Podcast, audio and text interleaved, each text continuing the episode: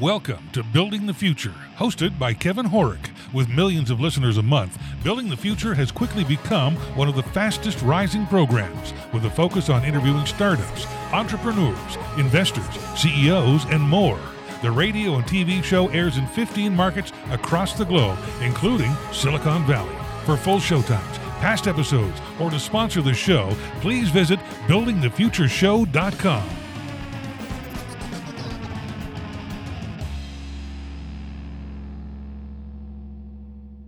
Today's show is brought to you by the award winning NordVPN. I've been using Nord for years now because it secures my internet traffic and keeps my data private, especially when traveling or on public Wi Fi. NordVPN has servers in 60 countries, does not log your data, unlocks Netflix and other geographic restrictions on entertainment content, and has a 30 day money back guarantee. To get the best deal on a subscription, please visit buildingthefutureshow.com slash NordVPN or use the promo code BTFuture. Welcome back to the show. Today we have Brad Chisum. He's the CEO at Launch Factory. Brad, welcome to the show. Oh, great to be here. Thanks for having me. Yeah, I'm really excited to have you on the show. I think what you guys are doing at Launch Factory is actually really innovative and cool. But maybe before we get into that, let's get to know you a little bit better and start off with where you grew up. Well, I grew up in El Paso, Texas. Okay, interesting. So, what you went to university, what did you take and why? Well, for undergrad, I was electrical engineering and math. Okay. I was going down that path. What got you Um, passionate about you know, that I- at an early age? Uh, probably my dad. I mean, he was he was a technical guy. He was an engineer, and and um, you know, I really resonated with that. And so, um, and it and I was good. It was something I was good at. Um, so not great. You know, I I can't say that, but I but it was you know I, I enjoyed those classes more. Um, and it seemed like something that would be interesting to do. But I really you know, it kind of was a closet entrepreneur, so to speak. So so I always had these uh, ambitions and dreams of starting a company Okay. um, but never really told a lot of people about that. Interesting. Okay, so you get out of school, walk us through your journey. You actually end up getting an MBA, but walk us through your career up until what you're doing at uh, Launch Factory. Yeah, so I started off working for ST Microelectronics. They brought me to San Diego, and and that was a that was a you know, pretty cool job. But then, like a lot of semiconductor sites at that time, it got shut down. Um, and so I I had the choice. I could relocate to their Phoenix location, or I could take a job at at SPAWAR, which is a Navy research lab that happened to have its own um, semiconductor manufacturing research facility. Um, the thing that made my decision, I was dating this person at the time that is now my wife, and I really needed to see where that relationship would go. Gotcha. So, uh, so I said goodbye to industry and hello to government R and D. Um, that is, I mean, those two worlds could not be more different, right? You're going Sure. from, you know, I was working, you know, 12 to 13 hour days and it's high pressure, go, go, go all the time to, you know, government research where you get to do lots of really cool things. You couldn't tell anybody about it because it was everything they did there was secret. Um, but uh, but there was just not a lot of pressure in terms of how many hours you work. You basically you just sort of you worked as hard as your motivations uh, took you, and so um, so it was a really big change, and and it was there that I started working on one of the one of the technologies we were working on. Um, got to know the inventor of it fairly well, and and he and I decided that this might be something worth trying to license and commercialize. So that's where the MBA came in. So I had been oh, you know, as I yeah, I mentioned I was a closet entrepreneur, right? So I was sure. I, I really started thinking about, yeah, I'd like to start my own business some some point, but I knew nothing about business, and so I thought, well, you know, I can go start taking some classes and and learn learn about business, and so the MBA was really really useful for me. Um, and the and the the faculty and staff were great. So when I when I, when Richard Waters was the inventor of this technology that we licensed, but what we were able to do, every single class that had a project, I was you know they they let me use this technology as the subject matter for whatever the wherever the project might be. So oh, business plan writing class, you know, those marketing, um, even even the finance class I did for financial forecasting exercises. We used this business, and um, that's actually really smart. oh, it was it was amazing. Um, you know, it wasn't when I signed up to get the MBA. Uh, that wasn't I hadn't that wasn't my objective, but that's but after I got in and and started talking to some of the professors, they, they're very supportive of this. So, um, and it, it it we we ended or I ended my MBA program by going through business plan uh, competitions, and and that was really how the company was born. Um, we went through business plan competitions all across the country. Uh, did and it worked out well because you know I had had to to license the technology. I had to quit my job at the Navy, oh, and and you know so I went to that went from my nice steady paycheck all the way down to zero. And I think think of any of us that have either contemplated or done that know how uh, how much of a life change that can be. Uh, paychecks are just really addictive, and it's when you have to give up that paycheck habit, it's a it's a rough rough ride. So I had saved up for about a year's worth of living expenses. Okay. And uh, had to go three years without a salary. So so these business plan competitions, you win them, they they pay money, and I ended up making about seventy five thousand dollars uh, from just business plan competition winnings that I used to kind of help bridge that gap for the next two years. Wow. Um, yeah, so it it was it worked out really really well, but um, but more important than the money we got was the exposure and the network contacts we made through the process. Fair. So the um, interesting.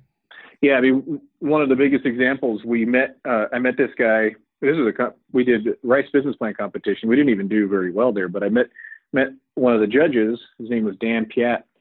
He gave me CEO level introduction to anybody in our target market space that I wanted to talk oh, wow. to. He just happened to have these contacts and he uh, you know volunteered to make them available to me purely out of kindness. There's no compensation for him. He couldn't take compensation due to conflicts of interest with some of the his board positions he was on. So um, you know, so so here we had a target market that we had no access to, and I go to a competition and I meet somebody that's going to, you know, effectively open the door and roll out the red carpet.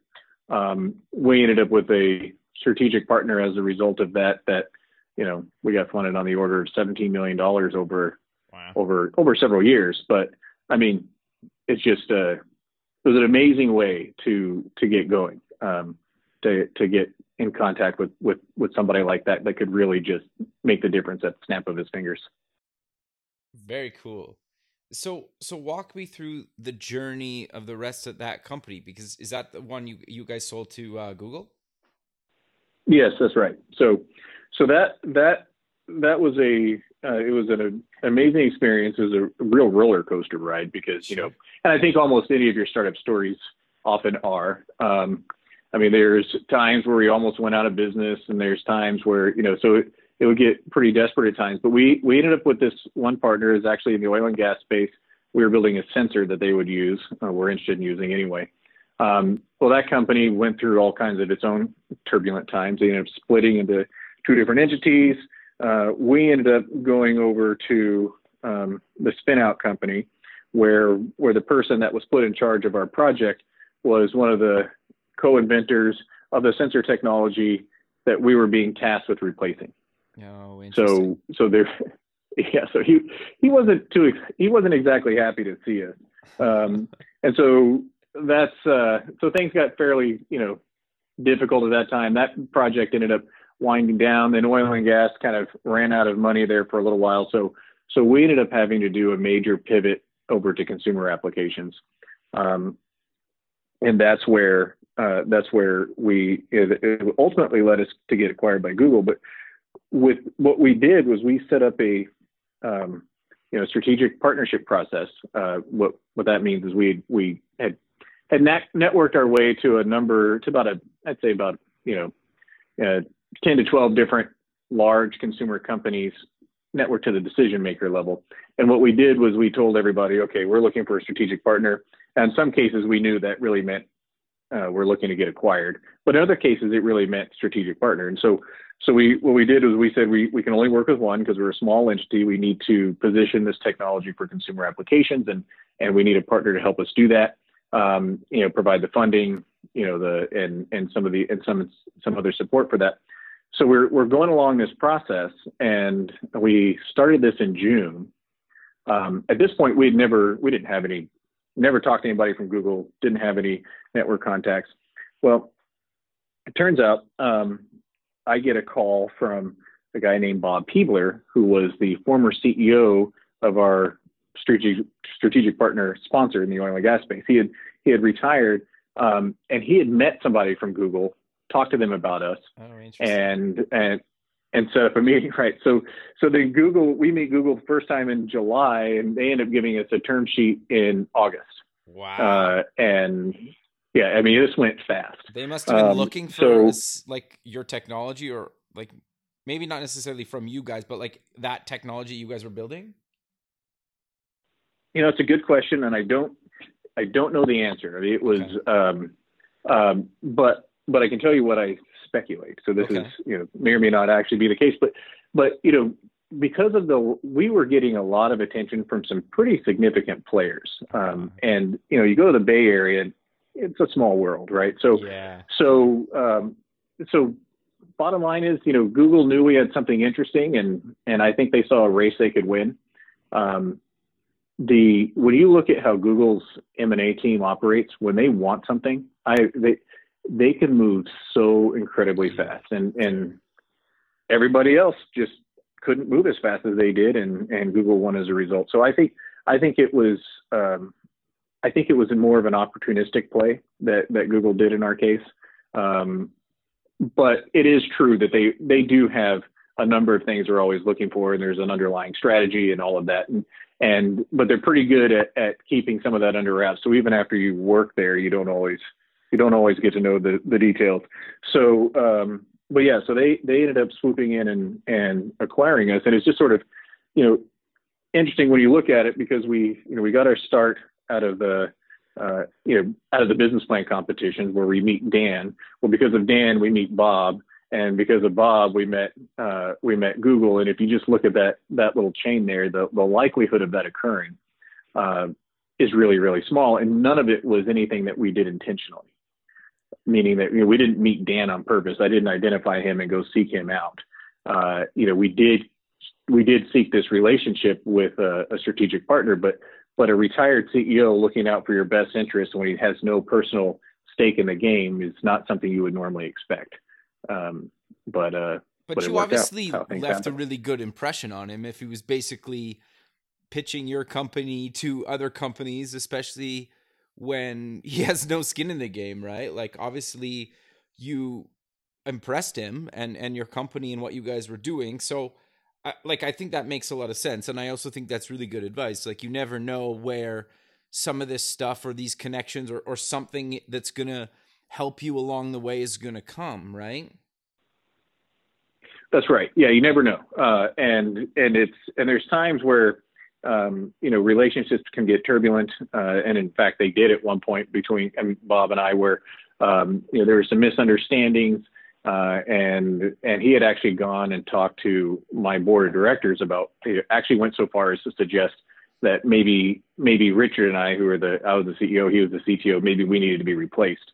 Oh, um, wow. And so, yeah, so that that wasn't the high point, right? That would be the low point of that particular relationship. But but the thing is, you know, you look at those situations and you have to, you know, take it in context. Um, so if I had, I certainly felt emotional about it, but if I had allowed those emotions to dictate my actions, then I would have spoiled that relationship, and I never would have known what would have come from it or what I would have missed out on.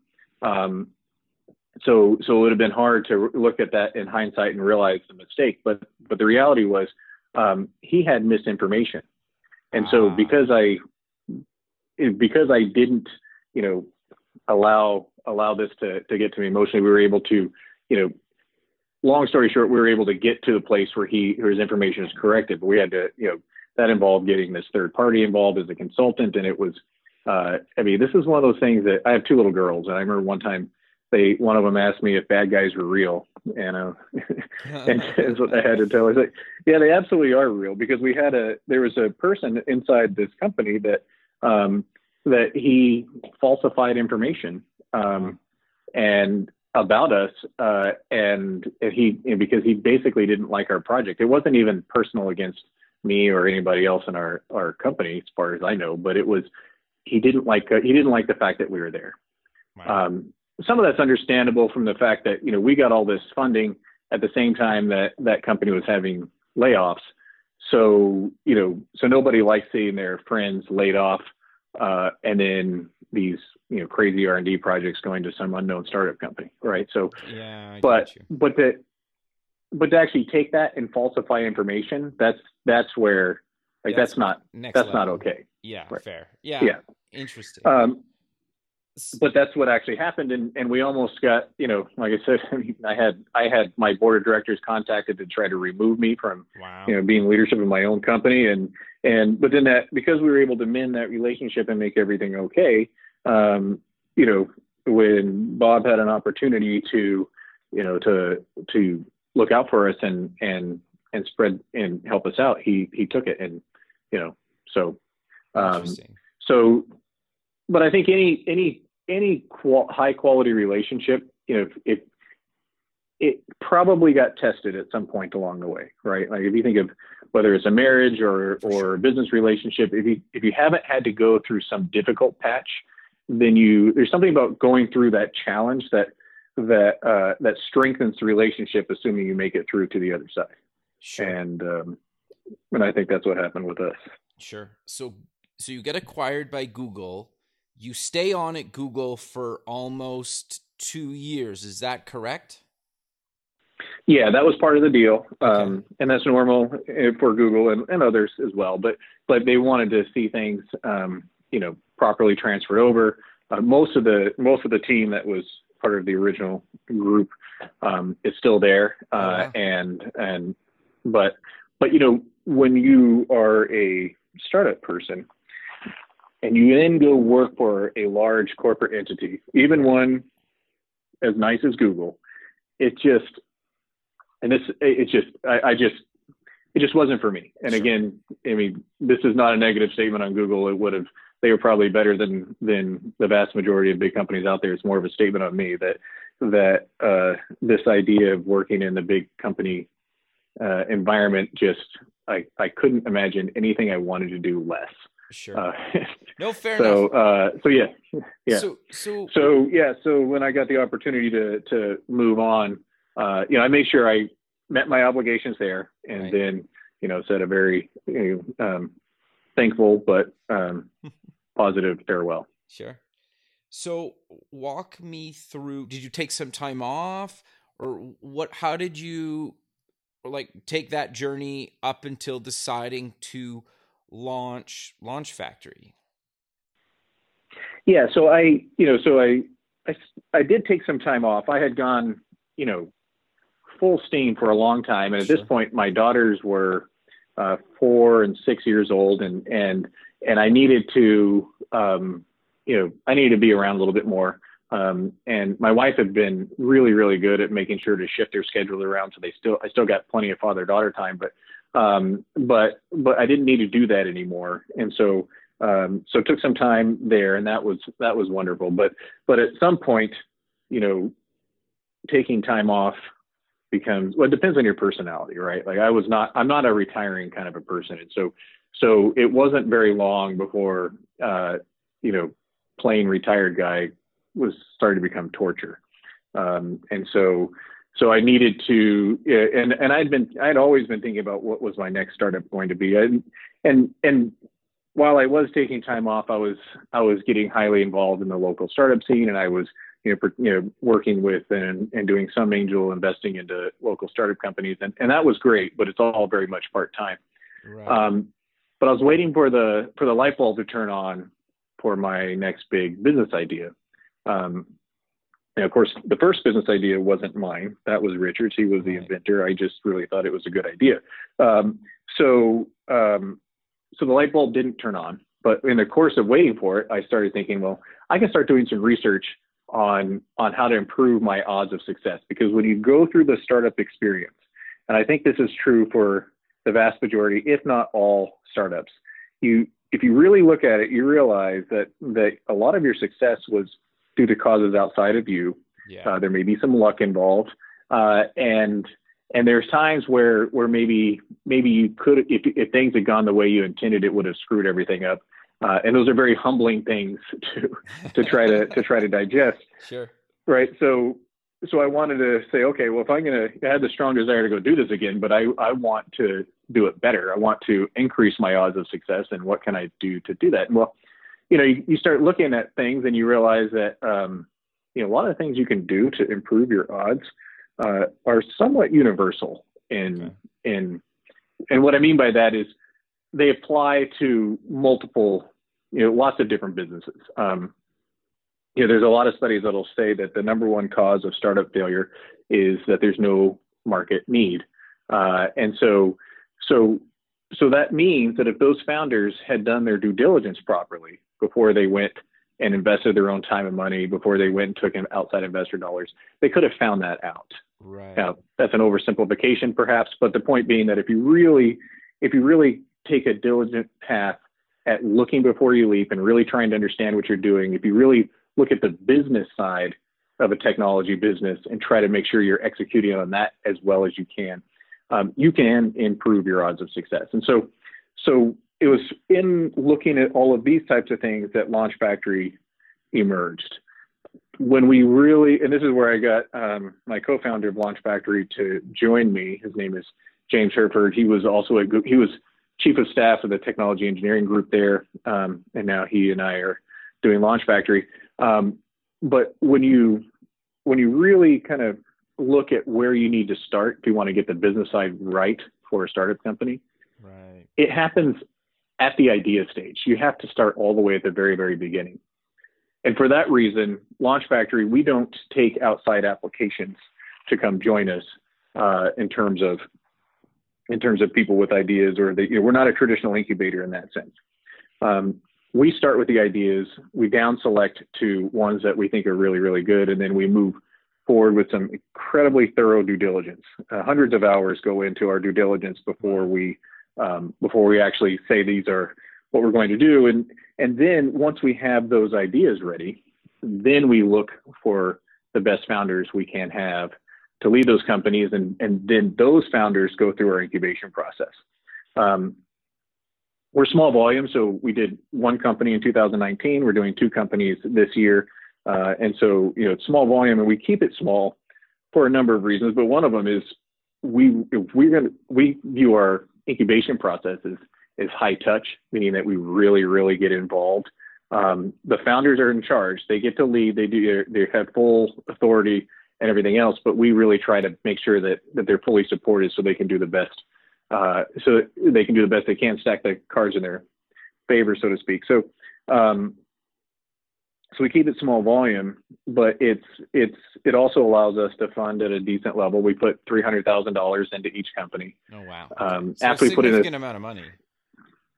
Yeah, yeah, especially considering that these are you know these are this is starting from literally day one of the company you know we put in the money um, after it's after the founders have been selected, but um, and but before they've actually shown up to work, right? And so the founders get two thirds of the equity. Launch Factory retains one third. Got you. But then we use we use the proceed we use we take our third and we actually use that to go back and benefit the company. So the way we do that is we have advisors and other network contacts and things that we do on our side, and we use our equity stake in these companies as currency for which we can compensate these advisors. Sure. So the kind of advisors we get, you know, they're not looking for a paycheck, uh, not not a traditional paycheck anyway. They they're looking for to participate in a larger upside.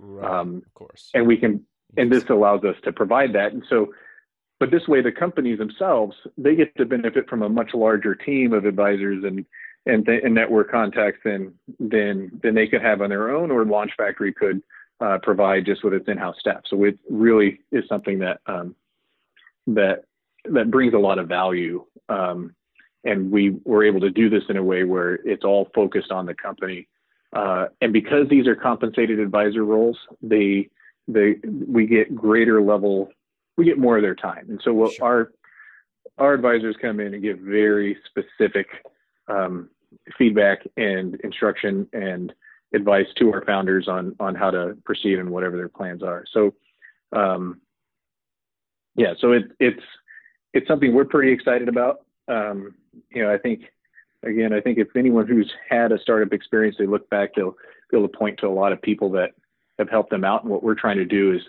create a situation where those people that can help out a given set of founders are there from day one.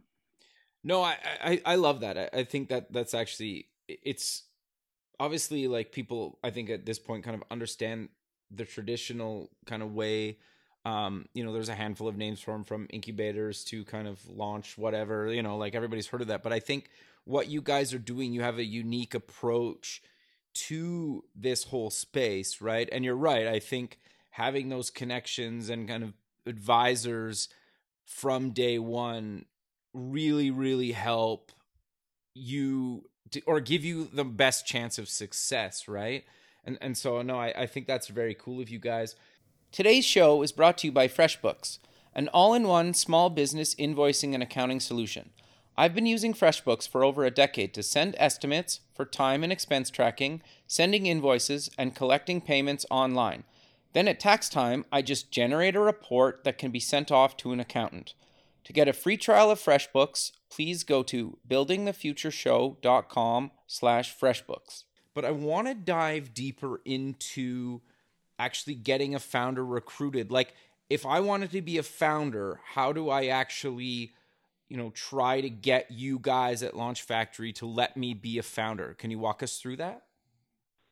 Yeah, absolutely. Because this is, you know, ultimately you know, what we always uh, talk about around Launch Factory the founders themselves are more important than anything else that we do, right? You can, if you give great help to the wrong person, it's not going to go anywhere. But you give great help to the right person, and they'll go a lot further. So, so, um, and it also, you know, if we get the right founders and Launch Factory screws things up, meaning we don't get the right advisors or something like that, the company's still going to be fine.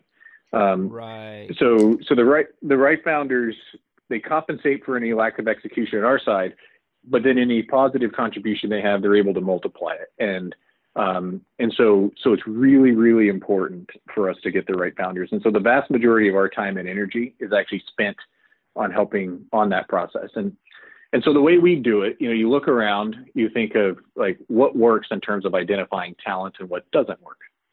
Well, what doesn't work is a traditional do- job interview. I think we all know that. Yeah. Um, you know, um, and and you can do more involved job interviews where you know there's structured interviews or whatever, and it, th- that makes things better. But it, but it's, but if you go look at the statistics, it's not it's still not good enough for what we want to do. We need to have all of our founders to be you know, be the right founders, um, and so so what's interesting is you go you look at um, you look at what has high success rates, and I, and there's two examples we found. One is when people hire somebody uh, that they have prior work experience with. So they really know that person. And I think that I think we all know that, right? Yeah, and then right. two, you go look at you go look at um, you go look at areas where they're very talent focused, uh, and so so immediately athletics comes up, uh, where you if you're going to go be a professional football player, you have to the, your resume and what you've done matters, but you don't get to make the team till you've gone through tryouts. Uh, and same thing if you are in something like the symphony, right? You can, you know, no matter what you've done before, you don't get to go join another symphony without a tryout. And um, and this this also reflects how Launch Factory views things. Your resume and what you've done in the past, that's nice and it's, it's really good. And uh, but but it doesn't necessarily tell us what you're going to do. It tells us what you have done. Sure. And we need to know what you're going to do, um, and specifically what are you going to do with with one of our businesses. And so that's that's where and James is the you know, the he's the architect of this, but he's done a really good job of of setting up a means by which we can ask candidate founders to show us what they would do with our particular business opportunity. Now, our business ideas are high level enough. There's still a lot of room to shape them. So So this is not um, this is not a situation where there's a set of rules or or a strict guideline they need to adhere to. This is more, you know, hey, we want to build a business in this area. Here's our due diligence. Here's the the basic concept. Now show us how to implement this in the best way that you can. So how and, do you come up with those business and, ideas though? So there's a there's a number of ways we source ideas. Um, we do we we have internally sourced ideas, which uh, which the two that we have out now are internally sourced. So that means that one of the team members here at Launch Factory was the originator of that idea, but then of course, you know, like a lot of things, uh, it was it was shaped by the rest of the team before it got to be what's currently posted on our webpage. Gotcha. Um, but but we really allow the due diligence that we do, the information that we see to help shape the the idea. This goes all the way to doing, you know, a lot of primary research where we go talk to, you know, the the customer, uh, you know, the target customers and and get feedback from them and help them shape what the offering should be. Oh, uh, and and so so all of this gets packaged up. Uh, you won't see the due diligence package on our webpage, but once once founders come into our process, they will be given that information, and so they they can take that and they can you know um, interpret that in the way that you know makes the most sense in terms of shaping how they'd implement the business. But but what we basically ask people to do is over an eight week uh, time period, um, they will demonstrate what how they would implement our business concept. Okay. And do they have to be in San Diego, then, or or can they do it no, remote? They, this is all can be done all remote. Now, okay. if the, they get selected as a founder, the company will be in San Diego for uh, the incubation process. So they gotcha. will need to relocate to San Diego if they're selected. But but no, they don't need to be in San Diego to be a candidate. Um, and so each you know at each phase there's a, a down select uh, to move towards the top group, and it all sort of it all culminates with with basically a pitch competition where everybody's pitching their variation of the same business concept. And and when we've done this before, what you end up with at the end, there's some um, you will you will have a spectrum. I mean, it may all be the the same business from from a high level idea, but the implementations you'll see some significant differences. Uh, and and that's that's a good thing, right? Founders, totally. we want real founders, and founders have to have the freedom and the latitude to shape the company in the way they think makes the most sense and the way that plays to their strengths. Um, and so, so we were very pleased uh, with with the way the process went last year, and we're really excited to see what we what we get to see out of candidates this year. Interesting. So, do your founders need to be technical or non-technical, or does it not really matter? It really depends on like the founders themselves. We don't put a a strict requirement on it. Okay. Um, so we we don't, but you know, that said, you know, you go look at a given business idea and, um, you know, like we have, like one of the ones we have up right now, uh, Productize, it has a, you know, it is one that would require uh, a significant, you know, computer science execution component, right? So, so if you don't have that particular skill set in your background, and what we do, by the way, is each company has two founders. So, so, so if there's a skill set that's absolutely required for implementing that business, um, and neither of the two founders have that, they will have to be able to articulate how they're going to compensate for that, right? So, you know, like if I I don't have a computer science background, so if I told you I was going to build this amazing, highly interactive web page, uh, and and and then I, you know, and I told you I was going to do that. Um, I would have to have an explanation as to how I'm going to do that since I can't do the coding. Right. So so then it better you know, maybe I can tell you exactly who I'm going to hire, or maybe I can tell you a firm that I'm going to use because I'm going to outsource it. Those those kinds of things can be okay, but it's but you have to be able to be very convincing that you can you can solve the problem. Um, and if it's because you have the skill set yourself, that's great. And if if you don't, you tell us how you're going to get it, and that that works too. So um, so that's why we don't require a specific background. Okay. Um, but I will say that that for at least some of these businesses, a, a having at least one team member with with a you know, particular technical skill set will will make their story better. Got you. Okay, no, that makes sense. So, how do you go about actually finding and recruiting these founders? Yeah. So the so what we we have a number of of means through which we try to get the word out. Uh, and and and that's really so it's really ends up being a marketing thing in our case of just trying to make sure that the that our target audience uh, wants to know within within San Diego it's a little easier because we you know we have local presence so we can attend you know in different uh, events and and do public speaking type things and that can, so it's easier to get the word out locally uh, outside of San Diego we are heavily reliant on uh, on LinkedIn and Facebook and and other outlets um, to just try to get the word out. And that's something that we intend to do a better job with going forward um, because I really think that the you know that there's there's a lot of talent you know across the country sure. and we you know we since we really want to make sure that that we give access to it so it's it's really we do have one thing that we do that's a that's a little bit unique and we'll see um, it's very much an experiment mode but but we have what we call Launch Factory Scouts. Okay. So if you register to be a scout, what that means is, you know, you're not you yourself are not necessarily interested in being a founder, but but maybe you know somebody that is, or maybe you are going to help spread the word. So so what the, so if you spread the word as a scout and you end up leading us to find one of our founders, then then you'll get 50,000 shares in the new company. And everybody that's in that scout chain will. So, so for instance, you know, I'm talking to you about the process. Maybe you go tell uh, one of your friends, and they refer the founder that we actually select. Well, then both of you would get 50,000 shares in the new company. Gotcha. And and that the chain taps at five. Uh, I don't think. I mean, the odds of any chain getting that long are pretty tiny because by that point you've connected to almost everybody in the globe. Sure. Uh, but um, but still, you know, we you know, it's so if you look at it. Um, if you look at how much we'd be potentially allocating out uh, the company, it's it's what it's on par with what you would give a a couple of very you know a, a couple of good strategic advisors in terms of an equity stake. Well, the way we look at it, since founders are the most important thing for us to get right, if you gave us advice on who we should select and you turned out to be right, then that is um, then that's equity well spent.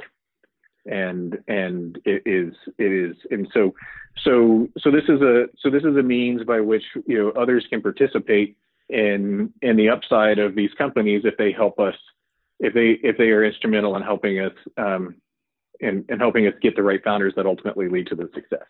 Uh, and so um, so yeah so it'll be so in this case you know people are incentivized to spread the word and they're incentivized to send us people to you know people to be good candidate founders no, that's that's very cool. So you mentioned you're launching two new companies this year, and you quickly mentioned one. But do you want to talk about both companies just to give people a, a, a decent idea of what they're potentially applying to be a founder of? Yeah, absolutely. And and on our webpage, you, there's a little teaser slide deck for more information. We're very excited about both of these opportunities. When you look at, you know, I think our original list, we're on the order of I don't know, 50, 60 different business ideas that got narrowed down to these two. So they they they had a lot of competition. But one of them is called Simply Independent. Okay. And what Simply Independent, the problem it's Simply Independent is looking to address is uh, when people are at the age where they are moving into a, they need to move into an assisted living facility.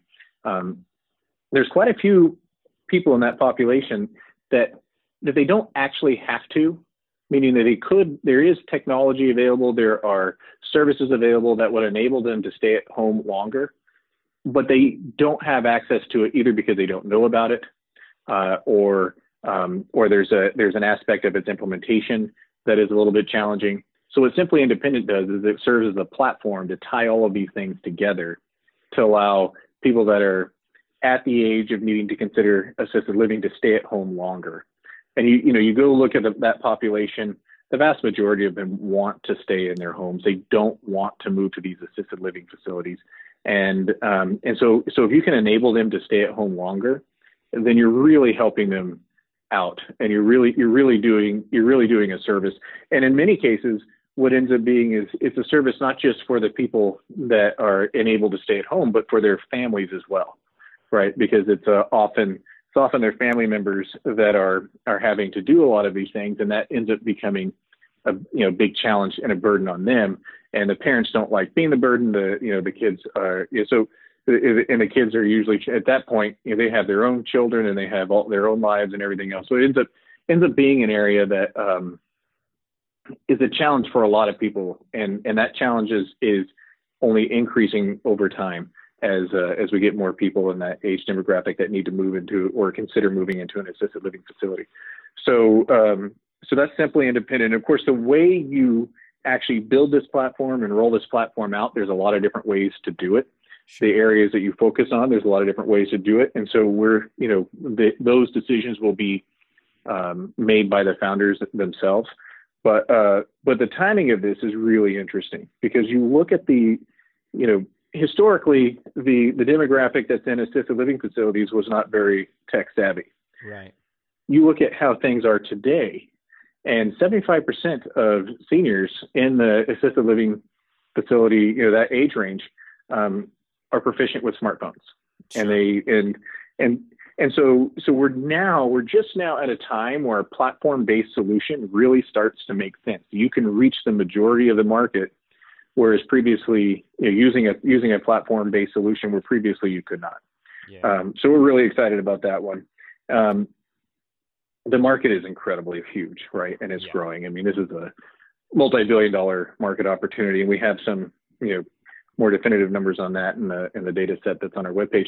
So so that's one of the businesses. The other business, the one I mentioned briefly earlier, is called Productize. And and so this is one that you know you go ask somebody almost anybody. Have you ever had a an idea for an invention or a product that you think would do well in the marketplace? And and I have yet to find someone that says no to that question. Yeah, totally. You know, almost all of us at some point have had some light bulb moment. Most of us don't move forward on it. Um, there's obviously there's there's there's quite a few people that do, but but most of us don't. And what's what's um, what we would like to see is you know what we did is we did a lot of surveys and, and studies as to why people don't move forward on these ideas and it and it really boils down to two fundamental problems one they don't really know how right? and and maybe it's not it, it may, they may know part they may know how to build a prototype but they don't know how to get into the market and sell it or maybe they do know how to get in the market and sell it but they don't know how to build it to begin with so um, but there are plenty of people out in the world that do know each step along the way whether it's an individual or or a company. And so what Productize does is it connects the inventor or the product developer, the person with the idea, with a network of people that can help them get that product to market. And so this is this is this can be anything from how do you do you know 3D printing prototype just to demonstrate whether or not this thing works, uh, to how do you scale it to volume, to how do you place it uh, and, and on the market and get it to work. And so um, so it's really this networking thing where where people with product ideas, regardless of experience level, can go on this platform and get their products developed and move it to market. And so so so they get to be their own product manager. Interesting. And and they get to take it through the number of levels, and then you can and then we intend to, you know, uh, bring in some crowdfunding to help support the the economic side because when if you're going to use these service providers, what it'll be is a bidding platform where they can bid the you know the if if you need to get a prototype, for example, you you upload what prototype you need to have made. They will uh, supply you know, um, you know bids on how much it would cost for them to build that prototype, uh, and then you can you know you either fund it yourself as the customer or you can employ crowdfunding to to help you get there. Um, it is amazing how much money is was spent is spent in this country just by at home inventors. Totally. Uh, I think there's on the order of 20 million that have actually built a prototype uh, or have ambitions to build a prototype, uh, and you know the total spend is on the order of 80 billion dollars a year. Oh wow. Um, uh, it's this, you know, and it's it's fun, right? I mean, it's a it's this it's this thing that a lot of us have these really cool ideas, and it'd be really neat to see some you know higher percentage of these things make it into the marketplace. No, I I 100% agree with you. So if people actually want to get all the details and, and dive a bit deeper into these opportunities and actually register, where can they go and get all these details and, and look at the, the two companies you guys are looking to start? So the best place to go is our webpage, launchfactory.com. And if there's, we have information on the companies, there's uh, a lot of detail on what our registration process looks like. Registration to be a founder of either one of those two companies closes on February 21st. Um, because you do need, because we do look for two founders, if you don't have somebody, if you don't, you can either apply as a pair or you can apply as an individual. But if you register as an individual, um, all the people that register as an individual that, you know, um, that would like to can uh, can look at the other pool and there's a matching and all that kind of thing. So so that uh, matching is anytime. So there's there's a little bit of an advantage for registering sooner rather than later um, to to you know to participate with more matching opportunities. But um, but February 21st is when registration closes, and uh, we anticipate these companies actually starting in early summer. So um, so and then there's there's a there's a there's there's ways to contact us if there's any additional information that, that any, or questions anybody might have. Very cool. And you mentioned to well earlier in the interview and kind of before we got uh, started about um, kind of a message that you always try to give to students that I think is worth kind of repeating because I think it's actually really good advice, and I think a lot of people maybe don't realize it or, or maybe think about it. Do you want to maybe mention that as we kind of close the show? Sure. Yeah, and this was something. This was something I learned when I was. So I was getting my MBA. I was. I you know I signed up for an entrepreneurship class, and and and at the time, I I really wanted to be an entrepreneur, but I really was you know conflicted about it because you know I I didn't know anything about business, and I wasn't sure an MBA was going to get me there. So I didn't really feel like I had what it took. Right. And so so the professor of the class was Giles Bateman. He's the he was a third co-founder of Price Club, which is now Costco. Um, and so, and he did he did a really good job of articulating what the entrepreneur experience was like. So, so the semester starts. There's 17 of us in class. He does a survey and asks how many want to be an entrepreneur. Uh, two people said no. The rest said yes, and I said maybe. Right. And so, so but by the end of the semester, the last day, he did a survey again, and and about half the yeses had turned to nos. The no's stayed no's, and and my maybe went to a yes and while I never actually asked anybody, you know, any of the yeses that went to no's, it's always been my opinion that that the same reason they went from yes to no was why I went from maybe to yes. Okay. And and it's just that is he taught us two really important lessons. One, he phrased it a little nicer than this, but what he basically said is you do not have what it takes to be an entrepreneur. Or sorry, you do not have what it takes to willpower a company into success. Okay. And and so and so and so th- this is intuitively true right you don't get to control market conditions you don't get to control what your competition does uh, you know there's, so there's there's just a lot of variables that you can't really control um, so for a lot of people this was you know pretty disappointing you know they were hoping to get an mba and and be able to um, move odds of success highly in their favor and that's just not that, that's just not what that's just not reality right so but but there was another piece to his message that was much more positive, but it's a little bit of a leap of faith. And it was that there will be people, he was very clear about this. There will be people, no matter what business concept you pursue, there will be people that will come and help you out on your journey. And so it's uh and so so you have to believe that if you believe the first part, which is you cannot willpower a company into success, and you go look at the you go look at the statistics, of what of how many companies succeed and fail out there. If you don't believe that people are going to help you out, then you shouldn't you shouldn't go start a business. Um, and so you need to, yeah, and and you need to be open to those people that help you out, and you need to I mean, you need to be willing to take the help when it arrives, um, and you need to you need to be somebody that that um, that attributes things correctly. And so so so in my case, you know, I mentioned Dan Piat, offering to give me CEO level introduction to anybody I wanted to in the space. And I mentioned Bob Peebler providing an introduction to Google that ultimately got us acquired. Um, these are not; those are not the only two people. You know, I could, I could, I could probably talk for several hours on all the people that came in and made a really big difference, some big, some small, in our journey. And and so, so my personal experience was very validating on what on what Mr. Bateman taught in his entrepreneurship class and and I think I just think that's the I think that's just the reality of how the world works. And so um, I think the more of us that embrace that mindset, that's the mindset we have here at Launch Factory. You know, Launch Factory, we want to be the first ones that um, that are there helping out our founders. And but we know there's going to be a lot more people and entities that need to come along and, and help out our companies before those companies could ever be successful. No, I, I think that's actually really good advice um, from from yourself and, and, kind of your teacher and and you know obviously founded one of the most probably successful companies as far as I know they're only in North America but everybody I think at this point has kind of heard of Costco right so um, yeah yeah uh, yeah but we're we're kind of out of time so how about we close again with mentioning where people can get more information about Launch Factory and other, any other links you want to mention webpage is the best place.